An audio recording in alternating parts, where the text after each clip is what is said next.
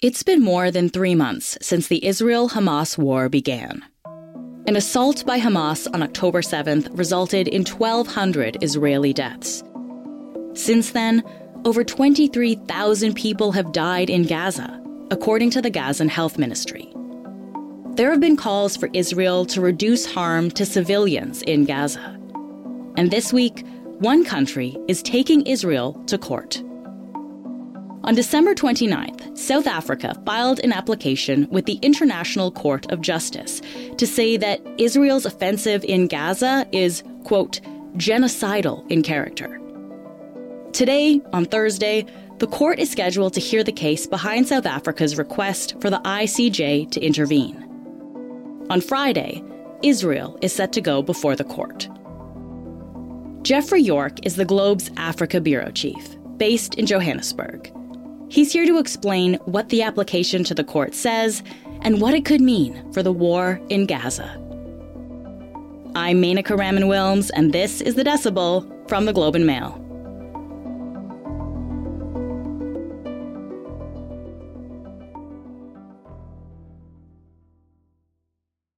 Jeff, thank you so much for being here. Thank you for having me.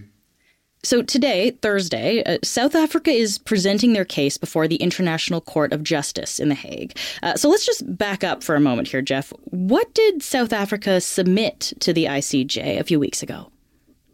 Yeah, so the application by South Africa was actually on December 29th. Uh, it's an 84 page document, but basically what they're saying is that acts and omissions by Israel in Gaza are genocidal in character and committed with the requisite specific intent to destroy Palestinians in Gaza as a part of the broader Palestinian group. And they also say uh, that Israel has failed to prevent genocide and failed to prosecute the direct public incitement to genocide. So, what South Africa is basically saying is that these are violations of the Genocide Convention. And under that convention, which South Africa and Israel and 150 other countries have joined. Under that convention, Israel has an obligation, and South Africa have an obligation to prevent genocide from happening. So, hmm. uh, as, as a result of that obligation, South Africa is asking the court to order, uh, in, on sort of a temporary or interim basis, to issue an order that would require Israel to take certain actions to prevent genocide. And so, Jeff, you mentioned that this is being filed under the, the Genocide Convention. Can you lay out where, where did that come from? Yeah, so the Genocide Convention is international law that was adopted in 1948. It, it came directly out of the Second World War and the Holocaust. And in fact, the, the invention of the term genocide, the, the term was coined during the Second World War to refer to the Holocaust. And it came out of that feeling that, uh, you know, never again, that there should never be a genocide again, never be a Holocaust again. So it was the attempt by the international community to sort of codify that and for the first time to criminalize genocide and to spell out the obligations of every country that signed the convention to prevent genocide. Okay. And I think we should also maybe define uh, what the, the ICJ is here, because this is what we're talking about. I think a lot of people might think of the ICC, the International Criminal Court, which is different, right, than the ICJ. So, so what exactly is that? Yeah, there's a lot of confusion between the two courts because they're both based in The Hague. But the ICJ, the International Court of Justice, is a United Nations court. It's the the only judicial body that is, is spelled out and mandated under the UN Charter. So it's the supreme judicial body at the UN. It's sometimes called the World Court. But the ICJ is basically ruling on disputes between countries, between state members of the ICJ, whereas the ICC, the International Criminal Court, prosecutes individuals for war crimes and crimes against humanity. Okay, so this is at the state level, not the individual level. That's what we're talking about. That's about. right. The the uh, ICC, of course, is also uh, already investigating uh, acts by Israel in Gaza and elsewhere in the Palestinian territories. And one of the differences between the two courts is that a number of countries, including Israel, also the United States, Russia, China, and so on, uh, have not signed up to the ICC. So they are, they reject the jurisdiction of the ICC, mm. which means the ICC has a jurisdictional issue that can be disputed when it comes to Israel. But those jurisdictional questions do not exist at the ICJ, where Israel and Canada, the United States, and so on have all accepted the jurisdiction of, the, of that court. Mm-hmm. Okay, so let's actually talk about this application that South Africa has submitted, Jeff. So th- this this document was 84 pages long, uh, and let's look at what was actually in this document. So, what kind of evidence, I guess, did they include here to to support their claims? Well, there's a lot to take from it. Um, I, I, think uh, some of it is the actual military operations of Israel. So a lot of it is about the bombing campaign, the destruction of not only human lives, but also hospitals, uh, cultural uh, objects in, in Gaza. So there's a lot about the military operation, but there's also a lot in this application about the siege of Gaza, the, the, uh, blocking of supplies going into Gaza by Israel, and the fact that by almost every reckoning, not enough food, water, medicine, and so on is getting into Gaza. The third element is the establishment of genocidal intent. How do they try to establish genocidal intent? Well, there's there's nine pages of that in the application. It's a very very important issue because South Africa really has to establish intent here. Uh, and let's not forget that at the actual hearings, uh, on Thursday and Friday, this is not a, a, final resolution of the merits of the case. South Africa will make the case that the, there's enough plausibility on the merits of the case to require urgent action and to require the court to issue an urgent order that certain action be taken by Israel to prevent genocide. So that's where, again, where genocidal intent is a key issue, but that will ultimately be decided in the in the final decision, which could be years from now, on the mm merits of the case. In in the short term, South Africa needs just to establish that the merits of the case can be argued plausibly. Yeah, and and so Jeff, you mentioned though these these nine pages of quotations uh, from from Israeli politicians, officials. What what exactly were in those quotations? Like, what are they citing here? Well, there's a long, long list of, of quotations, and um, uh, among the nine pages of quotations in this court application by South Africa are quotations from Prime Minister Netanyahu. They begin by quoting him on uh, using rather what, what they call dehumanizing language by portraying the battle in Gaza as a struggle between the children of light and the children of darkness, between humanity and the law of the jungle. And they describe this as, as dehumanizing. Uh, there's also quotations from President Herzog saying that uh, in relation to Gaza, that an entire nation out there is responsible. Uh, so rather than saying Hamas, he was using the term an entire nation. And then quotations from the Minister of Defense referring to Israel fighting human animals and saying that he has released all the restraints and removed every restriction on Israeli forces. We will eliminate everything. So, those are some of the quotations that uh, South Africa is using to substantiate this argument about genocidal intent. And, and, Jeff, let me ask you about Israel. Of course, they'll get a chance to respond to this application on, on Friday. What has Israel said so far about this situation? Well, uh, so far they have not really revealed the legalities of exactly they're going to ha- how they're going to defend this case. Um, their statements so far have been quite general. Uh, for example, President Herzog this week said that the South African case was atrocious and preposterous, and spokespeople for the government have earlier called it a blood libel. And they have said that uh, South Africa is providing cover uh, legal and political cover for Hamas. Uh, but the response has largely been political in the sense that they have criticized South Africa for being hypocritical, but they have not really said what their legal defense is going to be, especially on the uh, hearings this week, which are about uh, provisional measures and a temporary court order. So far, publicly, aside from Israel itself, the only country that has publicly opposed uh, or the only government that has publicly opposed the South African application is the United States, where uh, a spokesperson for the National Security Council called it meritless and counterproductive. Okay. I guess I'm wondering why South Africa is, is the country that's submitting this. What kind of relationship does South Africa have with, with the Palestinian territories? Well, South Africa has been uh, a supporter of the Palestinian cause for a long time. If you go back to the 1990s, uh, South African, you know, liberation heroes like Nelson Mandela, Desmond Tutu, and so on were strong supporters of the Palestinian cause. And the ruling party, the ANC, uh, Nelson Mandela's party, which is still in power, has always been a strong supporter of the Palestinian cause. So that's that's part of the background here. Um, during the apartheid days, the PLO, the Palestinian Liberation Organization, was a supporter of the ANC in its fight against apartheid, and the ANC remembers that. So there's sort of loyalties that go back to apartheid times. And in terms of South Africa's relations with Israel, it's fair to say that that relationship has turned very frosty. Back in the 90s, the, the relationship wasn't so bad, but in recent years, it's really deteriorated.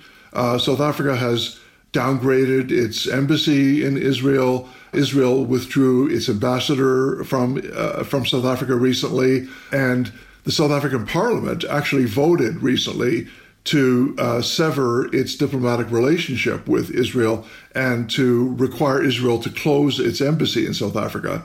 That action was approved by Parliament, but has not actually been implemented by the government at this point. But that's an indication of the political mood that a majority of parliamentarians voted for that. Mm. I'm also wondering then, like, how is this war between Israel and Hamas? How, how has that been playing out then in terms of the reaction within South Africa? Well, it's been a huge issue in South Africa, just as it's been a huge issue in, in many other countries. There's certainly been protests, counter protests, demonstrations, or rallies, and so on by both sides in pro Israel and pro Palestinian in South Africa. There's been a fair amount of controversy about how South Africa is handling this. Um, uh, some opposition MPs in South Africa have criticized the government and especially the ruling ANC for being willing to meet with Hamas representatives there was a Hamas delegation that came to South Africa just a few weeks ago, and ANC officials openly uh, met and welcomed that delegation. South Africa also has, you know, close relations with uh, Hamas's supporter, Iran, and that's also been controversial among opposition MPs. We'll be back in a moment.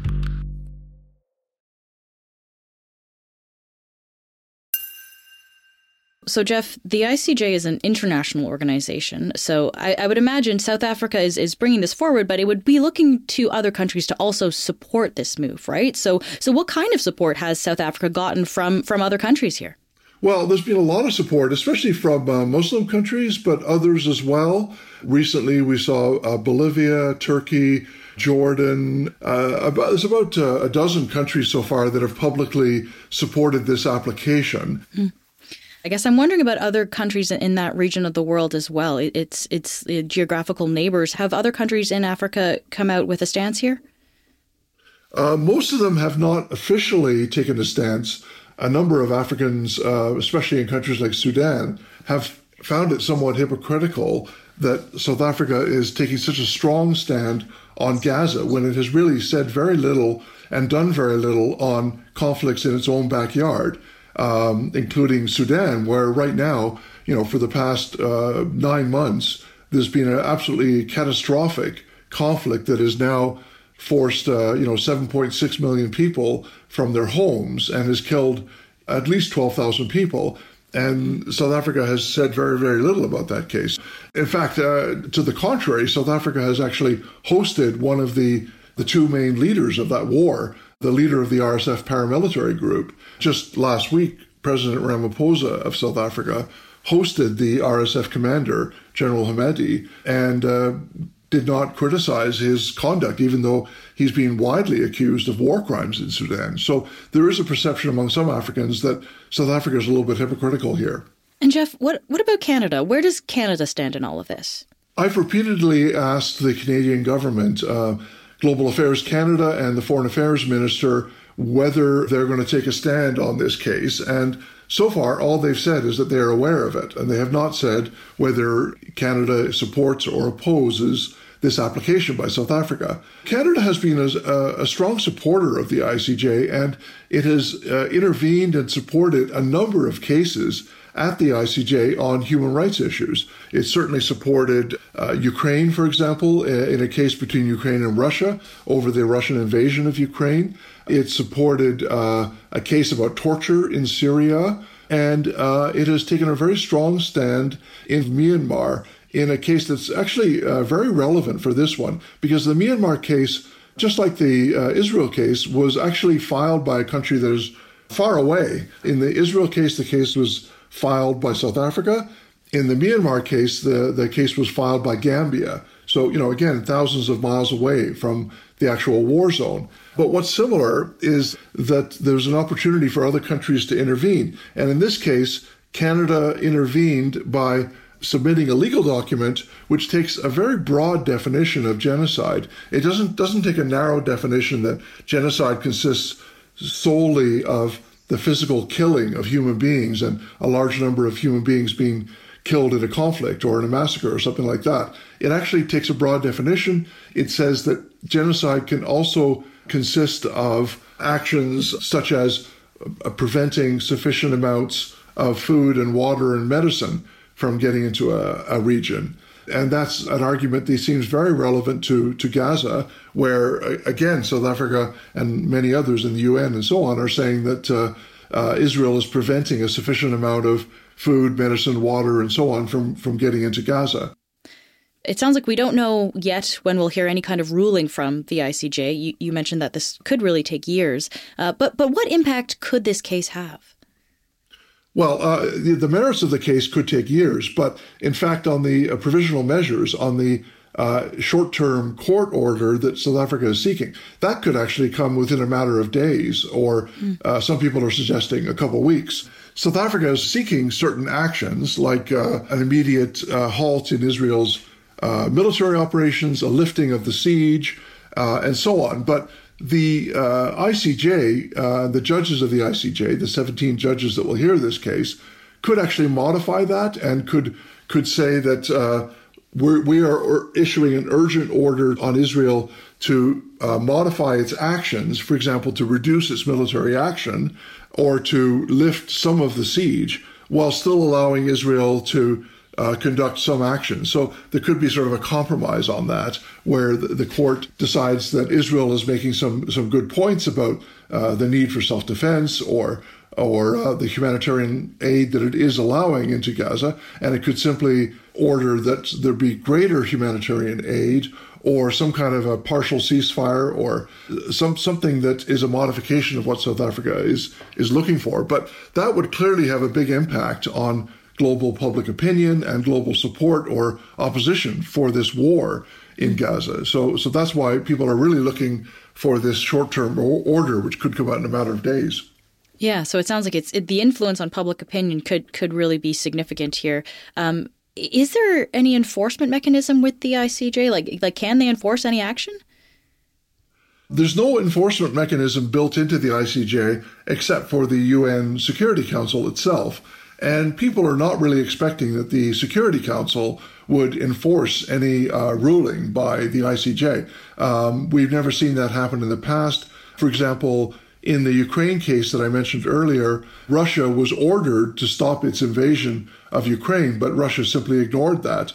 And of course, Russia has veto power on the Security Council. So, um, you know, there was no chance for the Security Council to take action on hmm. that. So it sounds like really, so we, we could be watching this in the next few weeks. The, the influence on public opinion does seem to be a, a big part of this as well, then.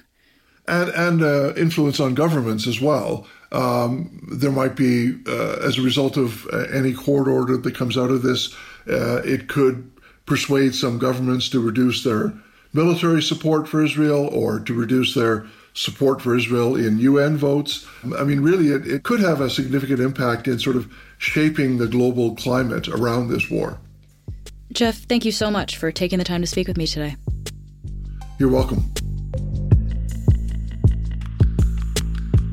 That's it for today. I'm Menaka Raman Wilms. Michal Stein produced this episode. Our producers are Madeline White, Cheryl Sutherland, and Rachel Levy McLaughlin. David Crosby edits the show.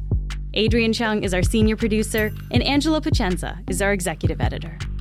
Thanks so much for listening, and I'll talk to you tomorrow.